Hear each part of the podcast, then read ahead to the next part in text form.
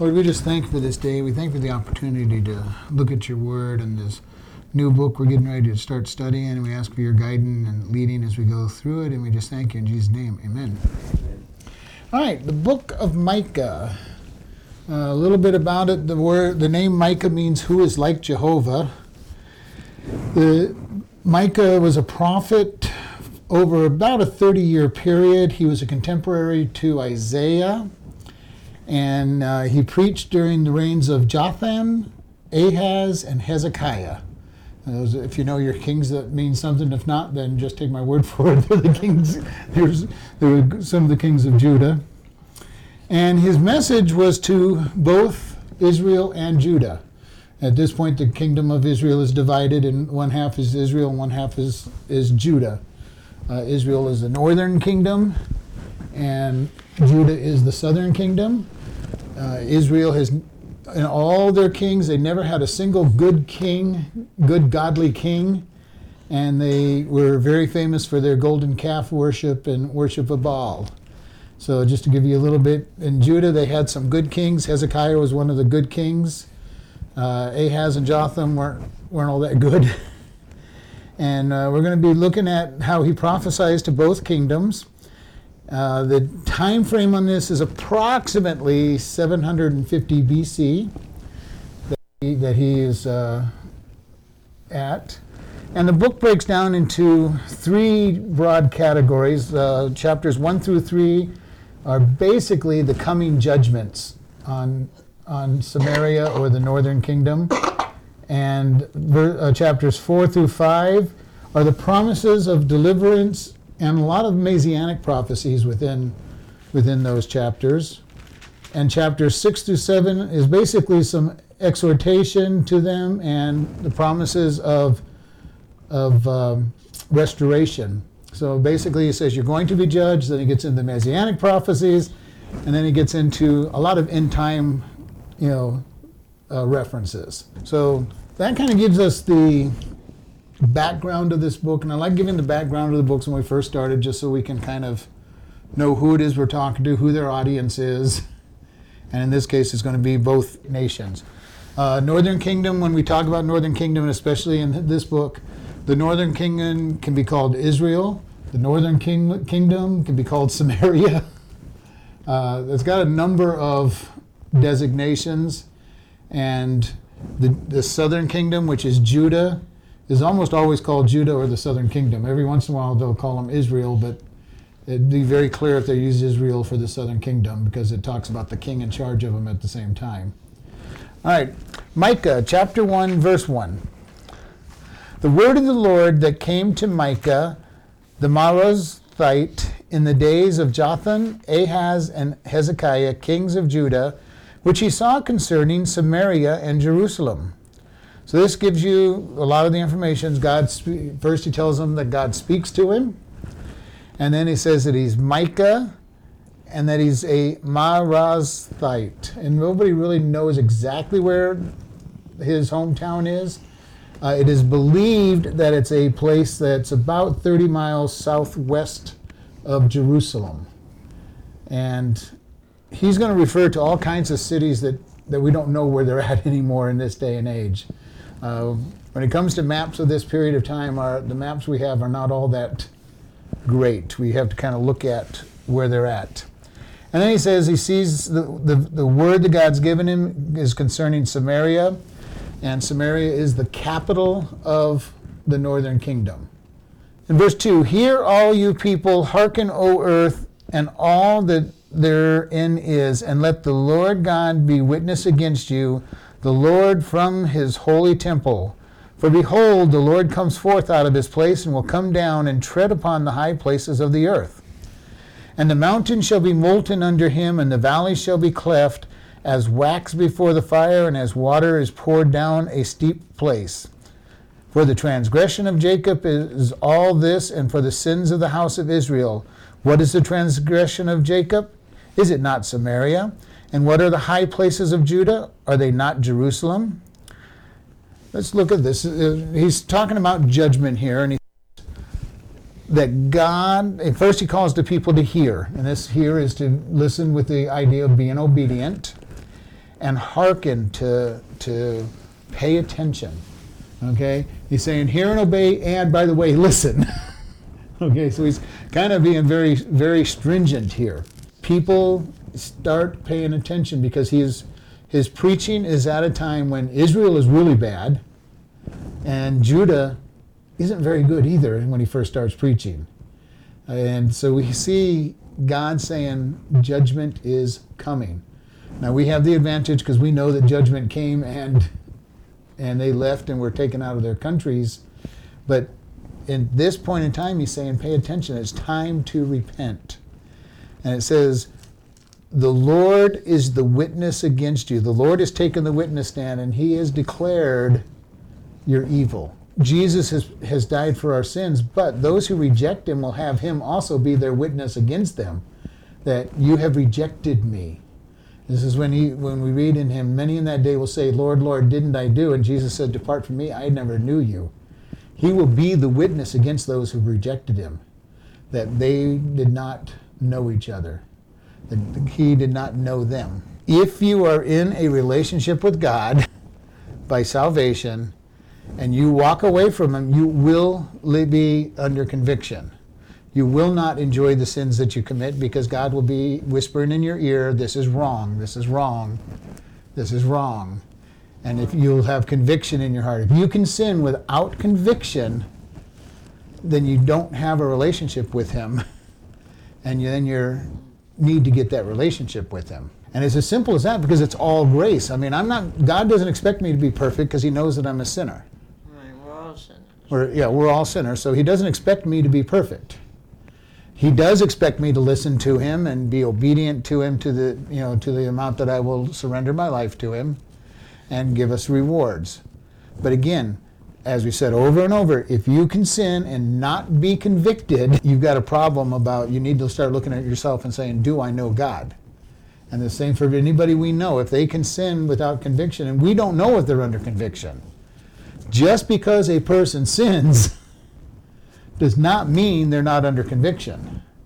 And we'll never know another person's life. Uh, only they and God will know that. Now, we can tend to understand, you know, if they show no sorrow for anything they've done, then there's probably not having conviction either. But that's not for me to judge. My job is to pray for them. If, they, if they're living a bad lifestyle, then I'll pray for their salvation or at least for them to come back to God and that's between them and God. But I will pray for, if somebody is living in a lifestyle of sin, I will pray for their salvation. Now, whether that's right or wrong, I don't know. But if somebody is not living, and James says, "Show me your faith by your, you know, without your works, and I will show you my faith by my works." He didn't say you couldn't be a Christian without works, but he said you're never going to prove it. How do you prove it? If you're not living a lifestyle, how do you prove that you are following God by, oh, oh, God, I'm following you, but I'm not doing anything anybody can look at. It doesn't quite work that way. Could they be saved? Yeah, they could be saved, but it would be a pretty tough. It's always been said, and almost in kind of a joking manner, you know, if you were arrested for being a Christian, would there be enough evidence to convict you? And this is an important thing. Do do I ha- am I talking about people? Am I living living where I'm not sinning on, on a routine, everyday base, you know, basis over the same sin. You know, I've, I've got, I'm getting victory. I'm, I'm growing in Christ, reading my Word, going to church. You know, telling people about God, all you know, helping out the poor, helping out the the needy. If I'm doing all these different things, and I'm in a relationship with God, then I can show, hey, this is this is the proof of my relationship technically I could be in a relationship with God and never open my mouth, but man, that would be a tough thing to do because Jeremiah said, "Your word burned in my mouth." You know, he got mad at God and said, "I'm not sharing anymore because I'm tired of." Of all the bad things happening to me. And then he said the word of God burned in his mouth and he could not stay silent. If you have a real relationship with God, you're not going to be able to stay silent. You're not going to be able to not do things to, to build people up, not help people, because God is in there burning in you and saying, I've got to come out. I've got to come out. And if you're not doing anything it'd be hard to prove that you have that relationship. Can people do it? I don't know. I, you know, all I know is, with, you know, the, if you're abiding in the vine of Jesus, you're going to produce fruit. If you don't produce fruit, then you have to be, have a hard time showing that you're abiding in the vine. You know, that you're you're attached to Jesus and he's your and he's your the growth pattern. Is it possible? I'm not going to rule out anything because it's between them and God and it's all by grace.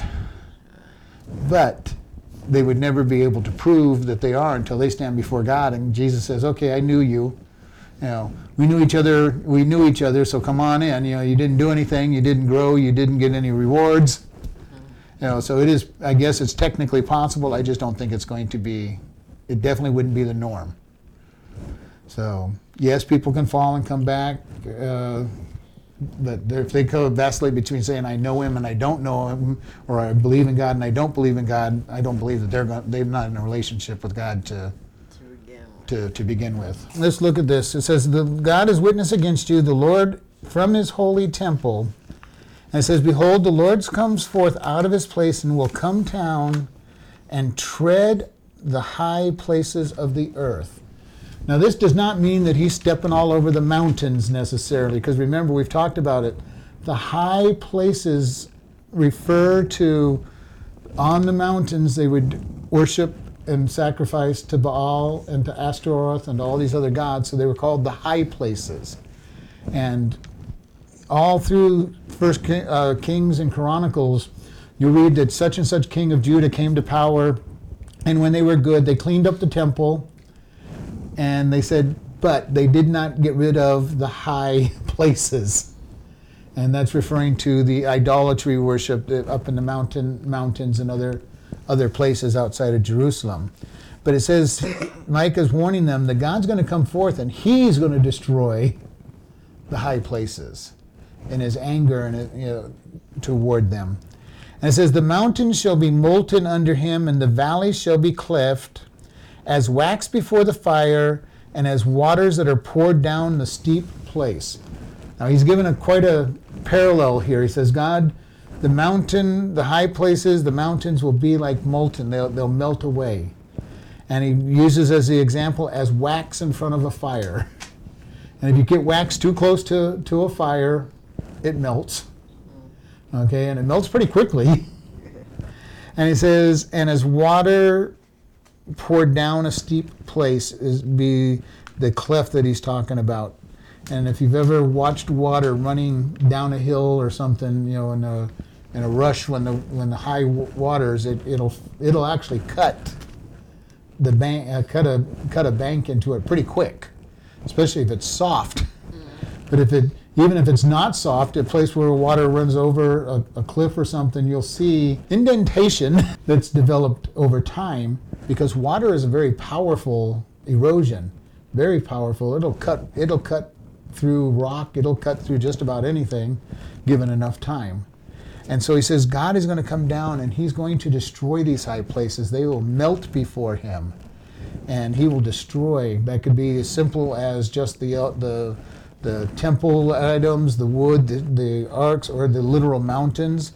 Uh, we look at Revelation where he's going to send earthquakes and the mountains are going to fall. And so we see all see the God's power, and he's basically saying God's power is strong.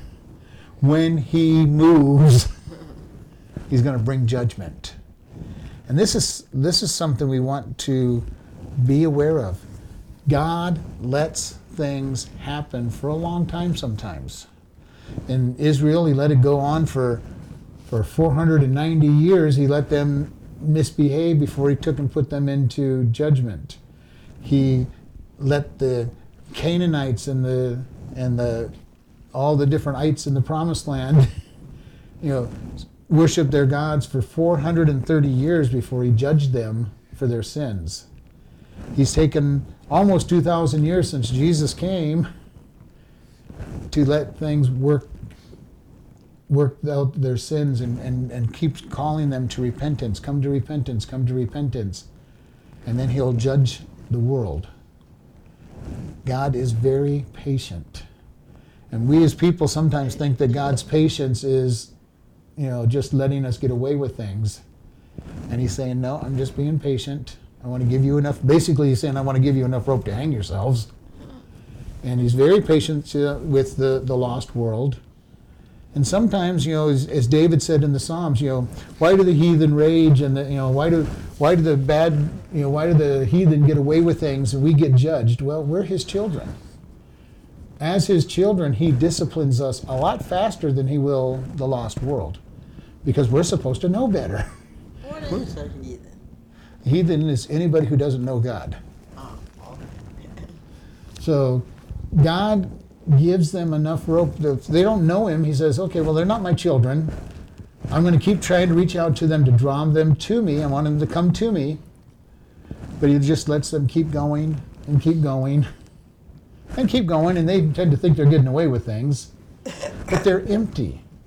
The lost world is empty. They don't, they don't know God, and they're, and they're trying to fill the space that only He can fill with all kinds of stuff. And all of us may have been there before we got saved, depending on what age we got saved, but we know that emptiness where we were trying to find what it was we were missing in our life. And people fill it with all kinds of different things. Uh, drugs and alcohol are a big one, sex is another one. Some people do it with workaholism, some people do it by trying to learn. Ever learning and never learning. you know, gaining knowledge but never learning. There are people out there that are, are you know, they're smart and becoming smarter, but they never get the knowledge filled because they're not looking at the right source of knowledge. And there's, we try to fill it with all kinds of things. Some people try to fill it with religion. Okay, instead of a relationship with God, they get into religion.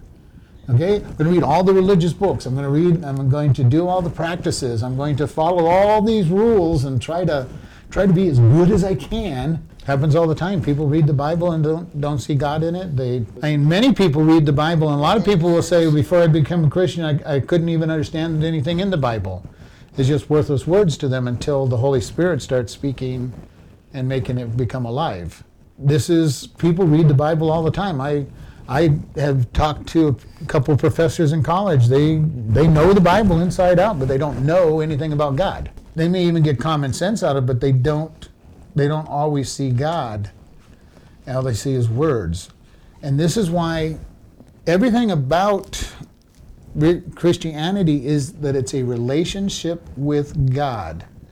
This is the way I get to know Him is through the Word. But when I know Him, everything on the pages jumps out and says, Here I am, you know, look at me. But most people can, if you don't know God, you can look at these words and not see the beauty of God in them they just become uh-huh. great knowledge. It's no it's no better than reading the Quran or the or any of the other books of the different uh, religions because it's just a bunch of good words and good advice and you might get you know they look at it and say hey okay this is not a bad way to live. I, I want to live this way. And they get themselves into religion. And religion will not get you into heaven. Religion will blind you. Religion will make you think that you're something special, but we need to have the, relig- the relationship with God. And that is what Christianity is. Christianity is not religion. Okay? Religion is a set of rules to help you please a deity.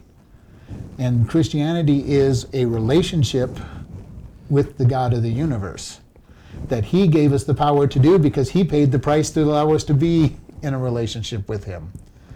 And this is why Christianity is so great because it's not me keeping a bunch of rules, it's not me trying to be good because God says I'm not any good. I'm not worth I'm not worth anything as far as my own self. But by being in Christ, he says, now you're perfect and now you can have a relationship with him. And he comes and works out of us. And we become more and more like him. We, we do good works, not because we're trying to please God, but because He's changing us to be like Him, so therefore we do good works because we are becoming more and more like Him. And, you know, so it's really the motivation behind the good works that we're doing. You know, am I doing it because I feel like I have to please God, or am I doing it because He's changing who I am? And as He changes who I am, I will become more like Him and do more and more good works. And people will then look at you and say, wow, that person's, look at all the good work. And then they'll mistakenly say that you're religious. no, I'm in a relationship with God who's changing me. I'm doing all the things you think of a religious person doing, but it's God doing them through me because He's changing who I am. And then we get to do good works, but not, not for the reason of trying to please Him. It's just we are becoming that kind of person. And that's when it gets to be much simpler to live the Christian, the Christian life that people want you to live. God is teaching you to love people, so you start loving people, and they, they mistake it as a religious exercise. You know, you've got really good discipline. You, you've, you've learned to be nice to people. Well, no, it's God changing who I am, and I'm being nice because that is who God is making me be. And so it is all the power of God. And all the time I keep getting people go, well, but yeah, you've got to do good works. I'm going, yes, but the good works aren't you doing them, it's God changing you. You know, it's, you know, and this is very important for us to understand because we too often want to get out of the realm of grace into I did something to earn it or keep it. Okay? And therefore it's my work, you know, here's my here's my works. And yes, we will do good works, but not because of my flesh, not because I've disciplined myself, but because God has crucified me and lives through me. And I hope that makes some sense because it is, you know, it's a real, it's a razor edge. You know, I mean, you, know, yes, we will do good works, but it's not because I'm making myself do good works to please God. It's because He's changing me. And we want to be able to see that. And that's why we can't judge one another because where are we in our relationship with God? Every one of us are at a different place with our relationship with God. And God individualizes the plan for each one of us. And I told I told some of the guys at the prison the other day, I'm going, you know, you know, while you're asking me about how do you deal with this person that you don't see doing things that they're, you know, the way you think they should, they're probably asking why you're not doing the things they're that they think are important. I mean, you're probably both at each other saying, you know, they're not, you're not as good as me because you're not doing these things that I that, that I do. Know, and this is someplace we've got to be careful of in Christianity. God works individually with us, grows us at a different way, at a rate, and in different ways. So when we look at each other and say, "Well, gee, they're, God, uh, they're not doing the same things you've got me doing," and you know, they could just as easily be looking at you and saying, "God, they're, you're, they're not doing," and both of you are doing great. if you would just quit judging each other by each other. You know, but it's human nature, it's fleshly nature for us to look at somebody and say, "Well, I'm better than these people, so I'm okay." And that's not what God wants us doing. He's, we, he wants us to judge by His standard. And by His standard, we need to be looking at, each, at ourselves and saying, man, I got a long ways to go. I'm nowhere near being perfect like He wants me to be. And if I'm judging by His standard, I'm not going to judge other people because I'm already having a big enough trouble getting my own life under control that I'm not going to worry about everybody else who, who may seem worse to me.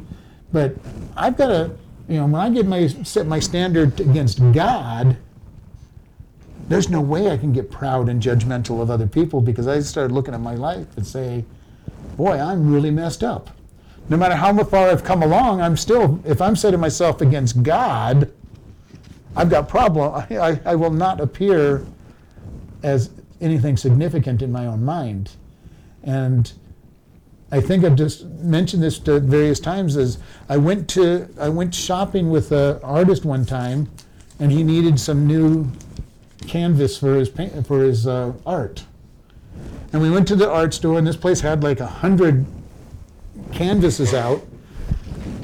And out of the hundred canvases, he found like three that he thought were good enough to use. This one has a dimple here. This one has a, a mark here. And I'm looking at him. I'm going, I don't see anything but his eye saw the imperfections Because of his because of what he was looking for. God looks at us and says, if he wanted to look at us without seeing Christ, he'd say, "Here's all your imperfections." But the whole point of this is, is when we look at ourselves, we're not looking at ourselves to be hypercritical, but by the same token, our standard should be, here's the standard, God's standard, and here I am somewhere, even as good, you know, however good I am, I'm, I'm way down the, the, the standard. And I don't use it to get introspective and to, to tear myself down, but I go, okay, God, I've got a long ways to go. It, we look at it in a way to keep striving to go forward, not, not to get apathetic. Because if we're looking at each other, we're going, well, gee, I, you know, everybody I know I'm better than, so I'm not, you know, you can get very apathetic because, you know, you're looking at the wrong standard.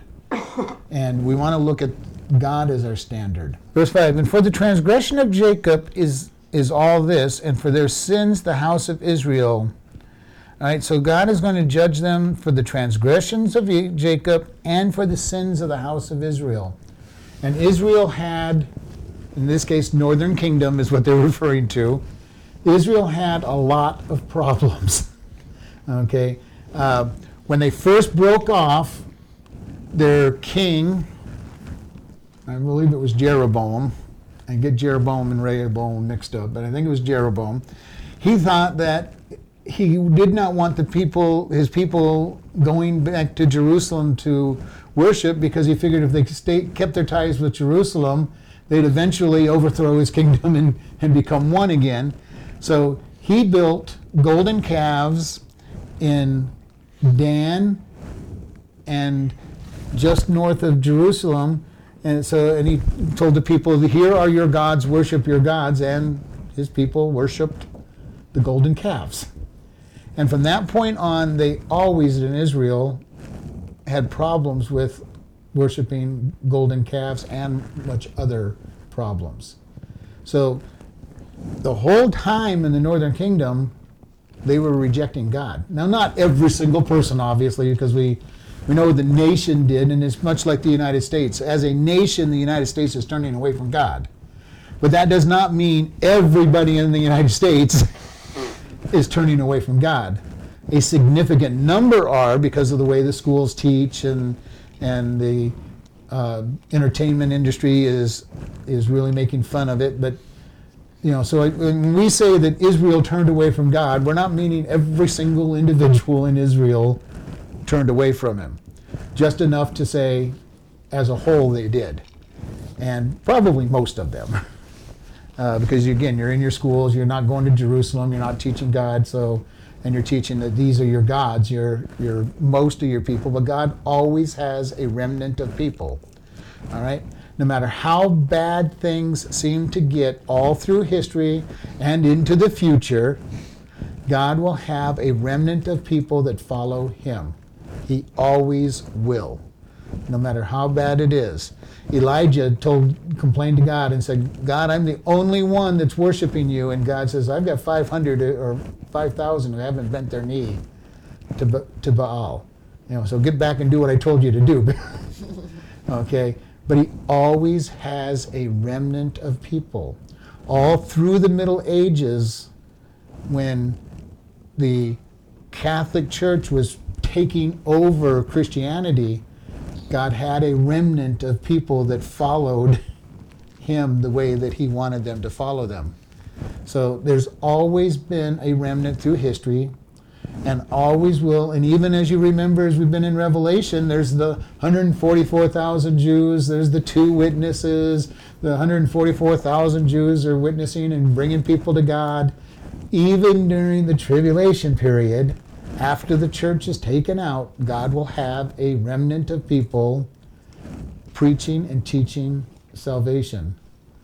Okay? So whenever Satan's attacking you and saying, well, you're the only one, there's nobody else, or you, you few that are in, in whatever church, no, there is a there are more people out there following God, and Satan likes to Satan loves to try to get us to feel all alone. You know, whether it's the good side, you're, the, you're one of the very few Christians, you know, you're one of the few left, or he really likes to do it when we fail and we have problems, saying, well, you're the only one that this has ever happened to, you know. How many people do you know that this has happened to? Well, Ecclesiastes tells us there's nothing new under the sun. Uh, Corinthians 10, 10 13, there is no, uh, there's, no, there's nothing overtaken you but such that is common to man. Okay, all sins are common, and all sins are, are, are prevailed upon by many people. And Satan comes along and tries to try to tell us, you know, you're the only one. And that's and that is the, the the benefit of things like Celebrate Recovery, where people come together and realize, oh, I'm not the only one suffering from whatever it might be. I'm not the only one that gets angry for no reason. I'm not the only one that's that's drinking all the time. I'm not the only one who has problems with, with uh, sexual desires. I'm not the only one that, you know, whatever it might be, it, we are not the only one, and it's important for us to understand that. Because Satan's desire is to make us feel alone. By knowing that others, you're right, in one sense, it doesn't make us feel better just because others are going through it, but Satan can no longer isolate us and saying, you are the only one that goes through this. And that's what silence does, is it makes us feel like we're isolated and alone. Knowing that others, you're right, in one sense, it doesn't necessarily make me feel better that others go through it, but helps me to know that I'm not the only one. Oh, I see. So you don't feel. So you're not isolated, and you now start going, okay, now I can deal with this because, you know, now you can start grabbing hold of. It's common to all people. It's it's it's not something that's just me, and Satan likes to get us to feel powerless. You know, you're the only one that feel. You know, you know, if they, if they ever knew what you did, you know, they you know they would judge you because you're the only one that's ever had this problem. And in the back of our mind, we know we're not the only one to have this problem, but we start agreeing with Satan. And we start backing away from everybody because, wow, if I'm, I'm such a terrible sinner, I'm the, I'm the only one that's ever done this. And it causes us problems. By getting it out and saying, it's common, it's nothing new, now I can say, now I can come to God because I'm not some special sinner, you know, really bad sinner because I'm doing something that nobody else has ever had a problem with. I can come to God and go, forgive me. You know, so it is very important that we bring out these transgressions and bring them before God. Besides the fact that He knows them already, That's the confess part. you know, we need to confess and, and can tell Him, I am agreeing with you that this is sin. We like to hide it, we like to excuse it. Uh, psychology tries to get us to blame somebody else and then try to work through our blame, which why blame somebody else in the first place if you going to take me out of it? But but our goal is to recognize that it is sin. Yes, my past has impact. Okay, what what I grew up with. If I've never seen another way of living, I'm going to live the way I see as an example. But it's still my choice that leaves me there or gets me out of it. Okay, and we God is always in this business of you made the choice. Same thing I say if you're sitting in a church and you're getting taught wrong in your church, your job was to get into the Word of God and, and check out what was being taught and make corrections by going to a different church or, or learning somehow else. Now, that pastor or teacher is going to be in big trouble with God for having taught wrong. Okay, and yes, he had impact on your life, but you are still the one that chose to stay there and listen to that person, you know, past a certain point that on it. Okay, yes, I, I, I was in a home where, you know, I grew up in a home where I got beat up every day and sexually abused and, and told to go out and steal and all this stuff, you know, but as you get older, you still have your personal choice. Now, yes, that had a great impact on you. Okay? But God is saying, here's the truth. Are you willing to go in? Just as He has told us in, in, uh, in Ephesians that we were studying just here that let him that stole steal no more. Okay? Even though stealing is his life pattern, and again, we brought that up, that that's not just the only sin, sin he's referring to. Okay? He's referring to any sin stop doing it. Okay, and it is a choice, but the power comes from Him. Okay, because most of us can't just stop doing whatever it is we've been doing. You know, we can, you know we can't just change our life pattern and change overnight. It takes God, but God can change you very quickly when you turn your life over to Him, and we see that in salvation experiences where God you know, totally changes somebody's life almost miraculously overnight. And he doesn't do it for everybody, but they were ready to give up whatever it was that he took from their took from them because but he wants to. He's ready to. And all we've got to do is say, God, I want to I want you to take this from me and give me new life in this area.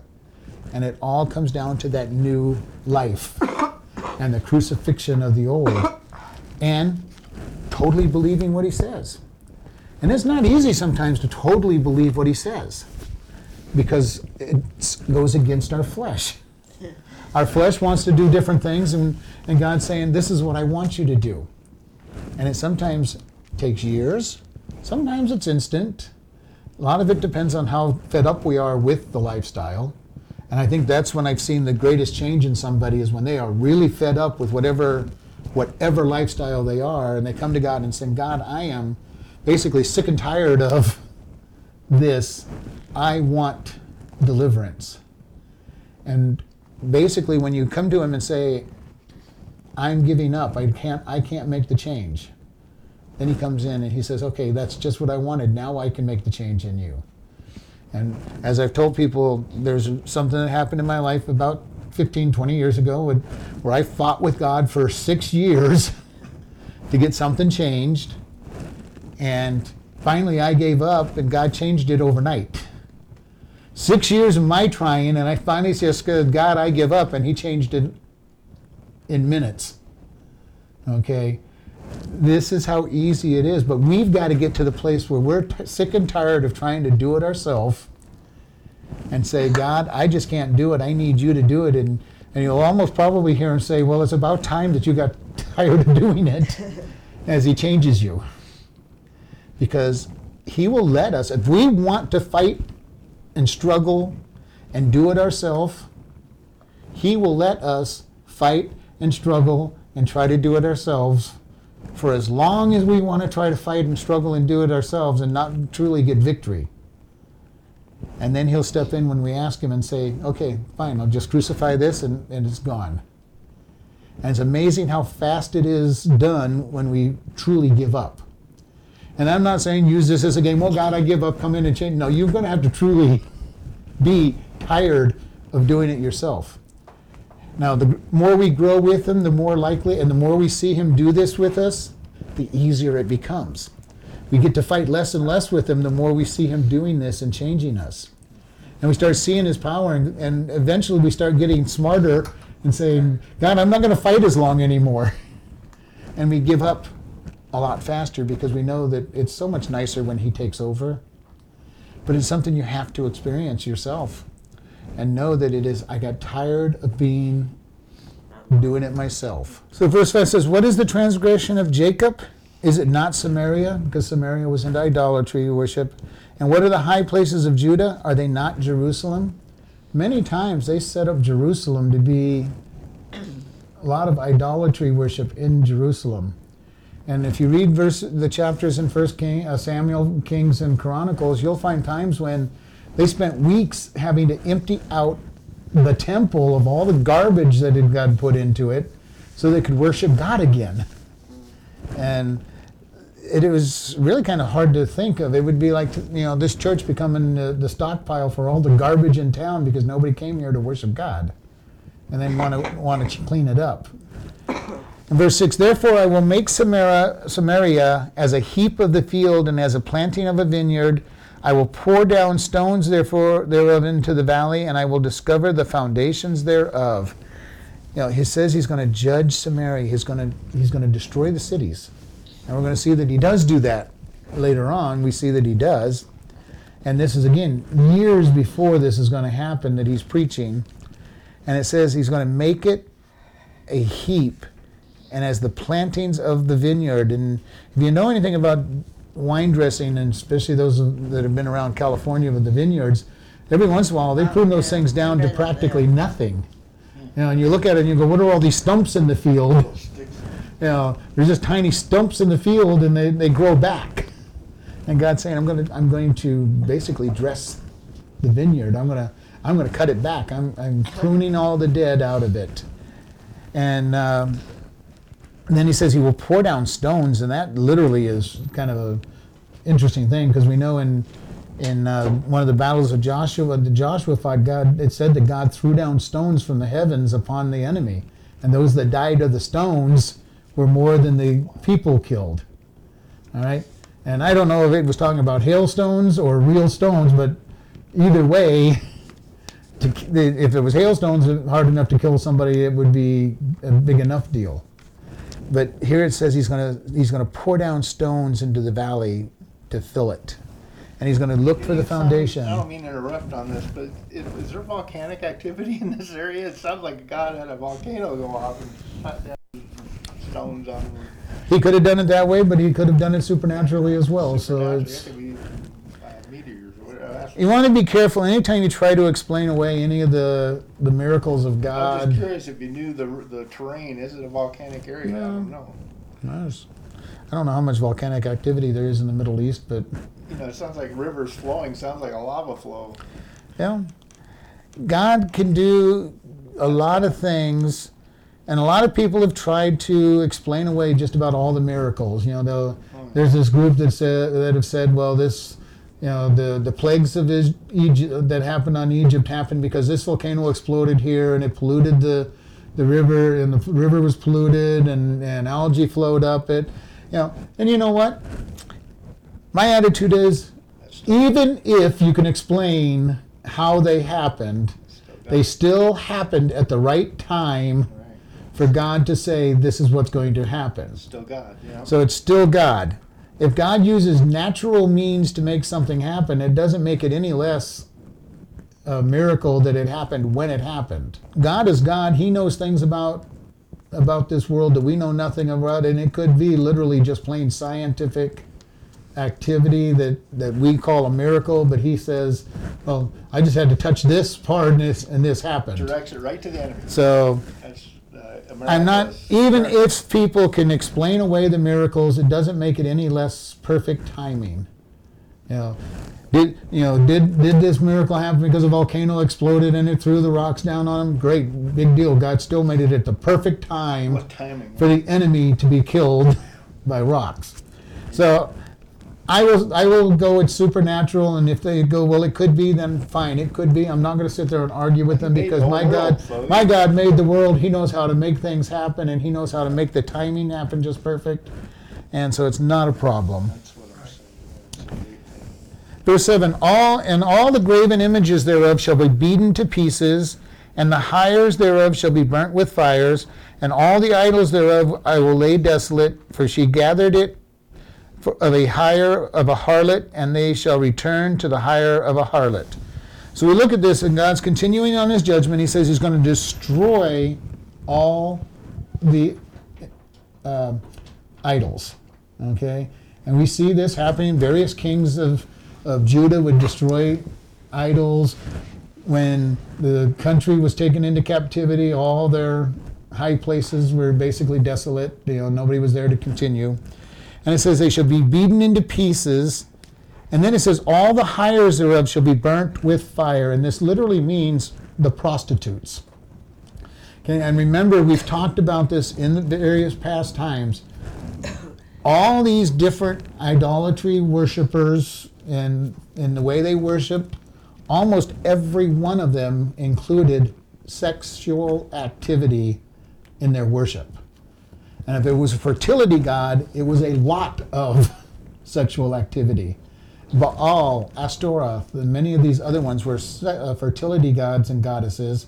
And when you worship there, it was a sexual orgy. Basically, was their was their was their worship time, and you gave your offerings to the god. You know, God. Basically, you were hiring a prostitute. And this is what he's saying that the the all the prostitutes will be burned with the fire. And God has said, I'm going to judge it. All their idols will I will lay desolate. And she, Samaria, gathered it for the hire of the harlot, and they shall return to the hire of the harlot. So it's going to be returned back to them. So this is a very descriptive thing that God is talking about.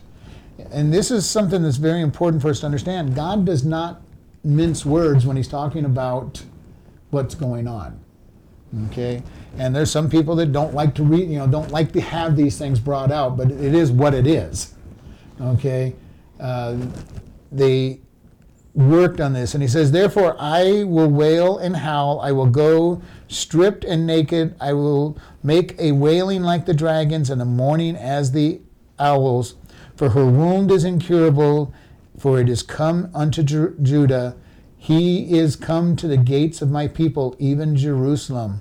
So here we see Micah saying he's going to wail and howl. He's, And it says stripped, which means barefoot, but it also means, and then the naked means to be exposed. It could literally mean a physical nakedness, or it could even mean just their sins are being exposed. Okay, and we see it used both ways in the scriptures, and here the context fits either way because they are being in judgment, so they so that brings out exposure, but it can also mean that they're being chased away from these idols in the middle of, of everything. So don't know which it is, and it doesn't really matter because both work. All right, and it says, "I will make a wailing like the dragons and a mourning like the owls." And and dragons, no, we don't know what dragons sound like, but you know, a big enough dinosaur, probably made enough noise to be quite noisy. This new King James is jackals. Uh, jackals, jackals is not the right definition. Morning, uh, like the ostriches. Ostriches. That's- Okay. Uh, jackals is not the right de- definition because it's not the same word to begin with in Hebrew. And what they're trying to do is, it literally means large serpents, which are what dragons were really described as. So because it can't be uh, dragons or dinosaurs, they got to say, well, it's got to be some other creature that's that's not really accepted in the area. And you're going to find all the newer versions do that same thing. They they try to define anywhere where the King James and older use dragons, they're used jackals. and they will also in Job where it says, "Behold the behemoth," and you know with its long tail, and they, they'll write in there that it's a hippopotamus or an elephant, and and neither one of them have a very big tail, so it, it's you know it makes no sense to use those animals to describe behemoth. Uh, because it says it has a tail like a cedar, and if you've ever seen an elephant or a hippopotamus's tail, uh, would, nobody in their right mind would say it's a cedar tree. you know, the hippo has a little brush. You know, it's very little brush, and the and the elephant has a you know about a f- foot long little whip tail, but uh, neither one of those would you say, hey, that looks that looks just like a cedar tree. Um, but because they don't want to even come close to the idea, because again, we have this problem of the preconceived idea. They believe the dragon, uh, the dinosaurs did not live with man because they believe the science has said that they're millions of years old. God created the heavens and the earth in six days, and He created all the living things within that six days. Dragons walked with man until after the flood and beyond probably. So we know that they were creatures that lived. God created them, and if He created them, He created them on either day five if they were in the water and or flew, or day six if they walked on the land. Period. Now, you know, science can try to say all these things about them that they're they're they're millions of years old, but their science is falling apart. They found they found a ty- Tyrannosaurus rex bone with it partially partially uh, fossilized, and in it they found red blood cells. Okay, uh, that's a pretty good trick for something that's supposed to be millions of years old, to still have red blood cells in it. Okay, so science is the science around evolution is falling apart very quickly. They're still trying to teach it because it denies God. And those who are still trying to follow it are those who don't want a God because if there's a God, they have to obey him. So the world is trying very hard to disprove the existence of God, which they cannot do. So we want to be able to be careful, and this goes back into why did they not put dragons or dinosaur in there? Because that would make them have to defend the idea of Revelation of Genesis one one, be, uh, you know, the, the first chapter of Genesis being true for what it says. And because they don't want to admit that it's true, they try to do things like they're they're obviously jackals. There's no no such thing as big big lizards or big serpents. People think we got here to begin. Yeah. So then it says, For her wound is incurable. Basically, God's saying Samaria has gone too far. They cannot, rep- they, they won't, in this case, he's saying they won't repent. They're incurable. And what was worse is they've infected Judah, his other, his other, his people, and come to the people, even to Jerusalem. Okay? The sin of Samaria was now infecting uh, Judah. And we see that over and over. When, when we hang around or stay around people that are sinning, we get infected. And this is one of the reasons that we tell people you get away from the sin. Does it mean that we isolate ourselves from, from sinners? No, because we're supposed to have no sinners so we can give them the gospel. But, does it, but it also means that they're not going to be our best friend. You know, we're not going to hang around with them and, and, and commit their sins and everything. We need to get out of that lifestyle, get around Christians, and then we go in and we make our little for, fortes into the, the world, world system and give the gospel. We, we can be friendly with them, but they're not going to be our best friend. They're not going to be the person we hang out with all the time. Because we hang out with them all the time, we're going to fall. Because the evil almost always wins and draws you down. It's the same thing if you're trying to pull somebody up. Gravity helps pull you down. okay? So usually when you're trying to pull somebody up, you can end up being pulled down a lot easier than you pull them up without special equipment and ropes and pulleys and all the other stuff that they that they they will show. You know, you, you watch these movies where somebody's sitting, uh, you know, laying over the edge of a cliff, holding on to this person, you know, and it's uh, too often they show the person being lifted up, which is really not what would happen. you know, most of the time you're going to lose, uh, you know, lose that person if you don't get somebody to help you very quickly, because their weight is going to tire your arms out, the gravity's pulling down on them, and the idea of pulling them up, unless they're very small, and you're very strong, or and or you're strong, you're not going to pull them up, and you'd probably start sliding over the cliff if you're not, you know, really braced, because a lot of you are hanging over trying to hold them. So, you know, it, it, it's all these all these fancy things, but in reality, it doesn't really happen. It happens in our movies and stuff. the- These great rescues where somebody runs up to the cliffside and pulls them up. Uh, but that's not really what would happen in real life. You're going to be very fortunate to bring that person up without specialized equipment and help. So we're going to stop here and end with prayer. Lord, we come before you. We ask you to just help us as we go out. Help us to learn to give our lives over to you and allow you to be the source of our strength and the source of our living the way you want us to live. And we just thank you for all that you've done for us and how much you really care for us. In Jesus' name, amen.